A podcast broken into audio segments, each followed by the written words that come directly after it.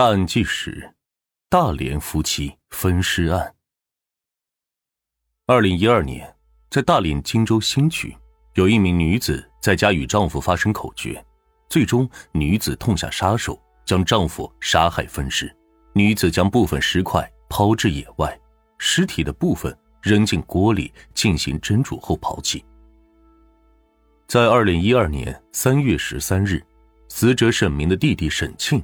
突然发现哥哥失踪了，拨打手机电话也是没有任何人接听。弟弟沈庆表示，哥哥失踪前还和一个朋友约定第二天一起外出办事，结果等到第二天，哥哥朋友发现哥哥并没有应邀，就给哥哥打电话，最后却发现没有人接听，一直到最后对方才找到了自己。自己得知哥哥失踪后，就联系哥哥和他的朋友和姐姐。但大家都没有办法找到哥哥，最后自己就联系到了嫂子赵红。嫂子说，哥哥最近一段时间心情不好，出去旅游去了，可能是旅游的时候为了安静点，就把手机给关机了。虽然赵红是这样回答的，但是沈家人感到事情有点蹊跷，就开始询问沈明附近的朋友或者老板。最终，沈家人找到了沈明的邻居，邻居就说。三月十三日的那一天，自己听见沈明家里有打斗的声音，可等到自己仔细听的时候，还听见了沈明非常虚弱的呻吟声。当时以为两个人又开始打架了，也没怎么在意。在得知这种情况后，沈家人就意识到了沈明很可能是出事了。三月十七日，沈明姐姐得知了弟弟失踪的消息，就抓紧从外地停止了工作，赶到了大连。在到达大连之前，他还专门联系到了赵红，说自己要回到大连找弟弟。过了没有多长时间，沈明姐姐就赶到了大连。不过她留了一个心眼儿，当天赵红给她打电话问她下没下车的时候，沈明姐姐说得过一段时间才到。沈明姐姐就想着自己手里有弟弟家的钥匙，先对赵红撒个谎，然后带着一家人去弟弟家里查看情况。就这样，沈明的姐姐带着家人赶到了弟弟家中查看情况，但是，一家人并没有发现有什么不对劲的地方。弟弟家里的家具都比较整齐，看起来也没有发生过任何的打斗。最后，沈家人一合计，沈明已经找不到了，与其自己寻找，还不如拨打报警电话。于是，沈家人就找到了辖区光明派出所报案，说是有人失踪了。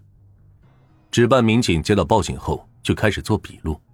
当民警得知失踪人员名字叫沈明的时候，民警称沈明已经被杀了，凶手已经自首了。而沈家人也没有想到的是，杀害沈明的人就是沈明的老婆赵红。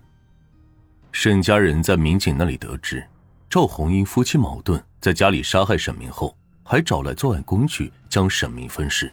一些分尸的尸块还被赵红扔进锅内蒸煮，然后被装进黑色的塑料袋里抛尸。沈明的弟弟沈庆表示，法医尸检的时候，自己全程都在现场。哥哥的尸体是被嫂子从关节处给切开的，光手脚就被切割成了四块。沈庆也非常不理解，哥哥和嫂子已经结婚不少年了，也不知道嫂子为什么能够下如此的狠心。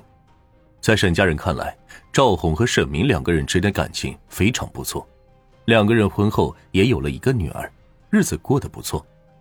赵红和沈明结婚后，沈明就在当地开了一家服装厂，虽然不是特别有钱，但是比普通家庭也好过一些。弟弟沈清还表示，如果嫂子因为家庭矛盾将哥哥杀害的话，实在有些不理解。就算是哥哥在婚姻过程中有哪些地方做的不对。嫂子也不应该下如此杀手。如果日子真的过不下去了，直接离婚就可以了，完全没有必要将哥哥杀害，还将哥哥分尸扔进锅内蒸煮抛尸。在沈家人看来，赵红这个人的性格比较开朗，在村里走的时候遇到邻居都会主动打招呼，不管是遇到谁都会停下来说上几句话。沈清还表示，嫂子的梦想非常远大。嫂子和哥哥很少发生争吵，尤其是在外面的时候，哥哥也会经常顾及到嫂子的脸面，处处让着她。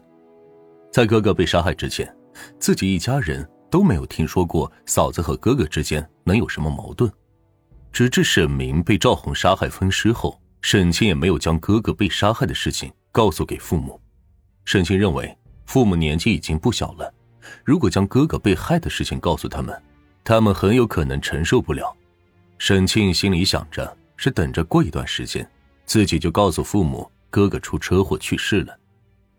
沈明的邻居还表示，三月十三日当天，自己在家里听见沈明家里有打斗的声音。当时就想着，沈明很有可能是和妻子赵红吵起来了。可奇怪的是，三月十三日、十四日两天的时间，沈明的家里没有任何人出来。等到三月十五日的时候，自己才看到赵红穿着睡衣从家里出来，看上去身心非常的疲惫，脸色有些不好。沈明的另外一名邻居表示，自己曾经在小区门口还遇到过赵红。当时赵红是准备去外面买东西的，两个人见面的时候，赵红还主动和自己打招呼呢。自从赵红自首后，警方也到他家里进行了搜查，一共搜查到了未被赵红销毁的石块。在调查过程中，沈庆也仔细的调查了，还是发现嫂子赵红有一些不对劲的地方。沈庆称，自从哥哥被杀害之后，嫂子就找到朋友和亲戚四处借钱。还对别人谎称哥哥生病了。另外，早在几年前，哥哥为了做生意，还专门拿房子抵押，在银行贷了四十万块钱。后来生意没做成，这四十万就一直放在银行卡里。而等到哥哥出事之后，自己一家人发现哥哥的银行卡里只剩下了四万多块钱。沈清认为嫂子很有可能在很早以前就预谋杀害哥哥了。嫂子将银行卡内的钱全部取出来，还和亲戚朋友借钱，很有可能是准备借钱后逃跑。为了了解到具体的情况，找到了沈明的几名邻居。有一名邻居表示，三月十三日那天下午两点左右，自己就听到沈明家里有打斗声，还听见赵红一直大声喊：“我让你跑，你跑呀！”过了一段时间，赵红的声音就没有了，自己又听见了沈明无力的呻吟声。听上去是沈明遭受了什么打击。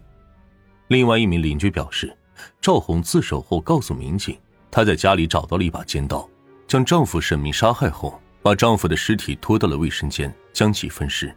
为了处理好卫生间内的血迹，赵红还专门打开了卫生间的水龙头，将这些血迹冲进下水道。而沈明的邻居表示，事发当天自己确实听到了沈明家里有比较明显的水声。沈清还表示，自从嫂子自首以后，他也向警方交代了他的杀人分尸行为。嫂子全程都坚称是他自己一个人杀人分尸的。对此，沈清认为，哥哥的体重在一百五十斤左右，嫂子比较瘦弱，不知道嫂子是怎么将哥哥杀害，并且将哥哥分尸了。另外就是通过法医进行鉴定，哥哥尸块的切口非常整齐。不像是一个柔弱女子能够做出来的。最终，大连市中级人民法院对这起案件开庭审理。赵红在家中与丈夫发生争吵，持钢管连续击打沈明头面部，手持尖刀捅刺沈明的胸部数刀，致沈明心脏破裂、大出血死亡。赵红伤害丈夫后将其分尸，将部分尸块扔进锅内蒸煮抛尸荒野。杀人四天后，赵红主动到公安机关投案自首。辽宁省高级人民法院审理认为，赵红采用暴力手段非法剥夺他人生命，其行为构成了故意杀人罪，致一人死亡，且杀人后分尸珍珠抛掷尸块，情节恶劣，判处死刑。